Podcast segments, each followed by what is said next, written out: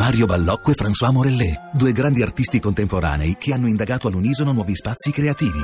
Sguardi paralleli, la nuova mostra di Fondazione Raghianti, a Lucca fino al 26 giugno. Info su www.fondazioneraghianti.it. Ma non è che facendo di nuovo degli accordi con dei dittatori, magari in Africa subsahariana, per dargli soldi affinché blocchino i flussi, dittatori come la Fewerki dell'Eritrea di cui abbiamo parlato poco fa con Raffaele Masto, alla fine peggioriamo le cose per quanto riguarda i diritti umani? Ma innanzitutto non si tratta di fare accordi con dittatori. Eh tra l'altro mi pare che la politica del governo in questo senso ormai sia abbastanza chiara, avete visto quello che succede con l'Egitto.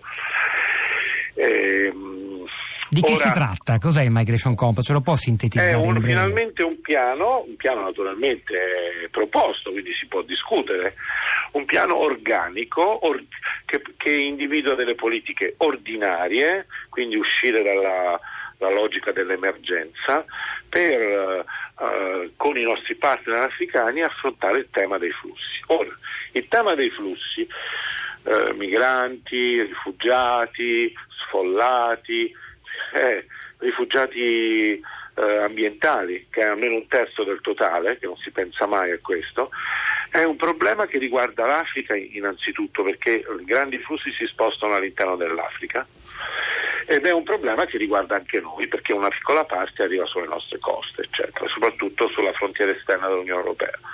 Noi abbiamo voluto, l'Europa ha voluto, l'Italia diciamo, l'ha accettata a certe condizioni, questo accordo con la Turchia, che riguarda tra l'altro eh, rifugiati da paesi terzi, perché stiamo parlando di siriani che stanno in Turchia.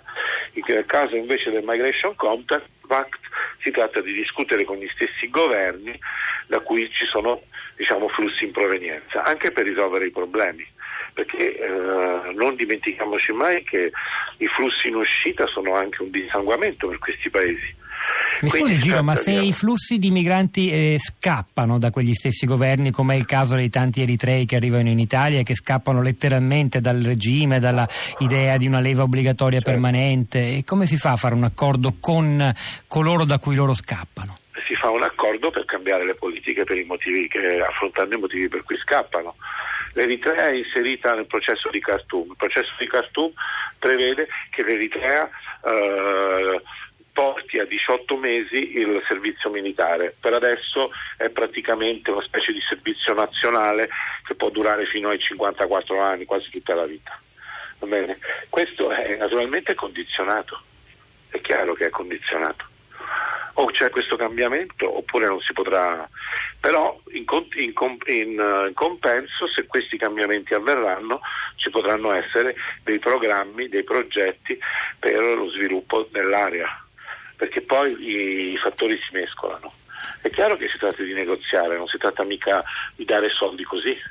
Quando mai si danno soldi così? Si tratta di condizionare gli aiuti a una politica seria anche perché eh, la politica di flussi deve essere per forza globale perché è un fenomeno globale, se no è inutile. Senta, la cooperazione allo sviluppo che futuro ha? La cooperazione internazionale, quegli aiuto pubblico allo sviluppo sulla quale c'è da dire il nostro paese storicamente dal punto di vista delle, dei flussi finanziari è sempre stato un po' in ritardo. Noi ci eravamo impegnati a garantire lo 0,7% del PIL nell'aiuto pubblico allo sviluppo, ci siamo sempre tenuti molto sotto quella soglia, ma non siamo i soli. Qualcosa dovrà cambiare, lei crede, nel futuro? Sì, allora quella soglia è una soglia stabilita tanti tanti anni fa e comunque noi vogliamo aumentare in ogni caso. Eh, la, il primo segnale l'Italia l'ha dato aumentando adesso, siamo già passati allo 0,21-0,22 dallo 0,19 che ci poneva ultimi, non siamo più ultimi, è il primo piccolo passo, ci dà soddisfazione ma non, eh, non pensiamo che basti, eh, vorremmo arrivare più in alto, progressivamente tenuto conto anche delle condizioni delle finanze pubbliche.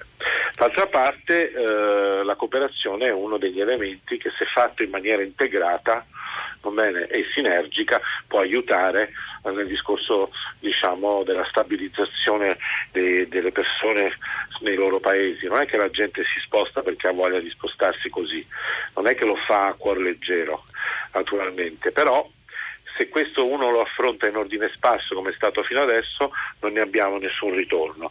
Farlo in un grande negoziato tra Italia e Africa, come immagina il Migration Compact, è tutto un altro discorso. Perché è importante avere come base finanziaria gli eurobond, titoli europei condivisi e non invece quell'accise sulla benzina, se non ho capito male, che preferirebbe la Germania, cioè di fatto una scelta volontaria paese per paese? Direi quello che ha detto il Presidente Renzi.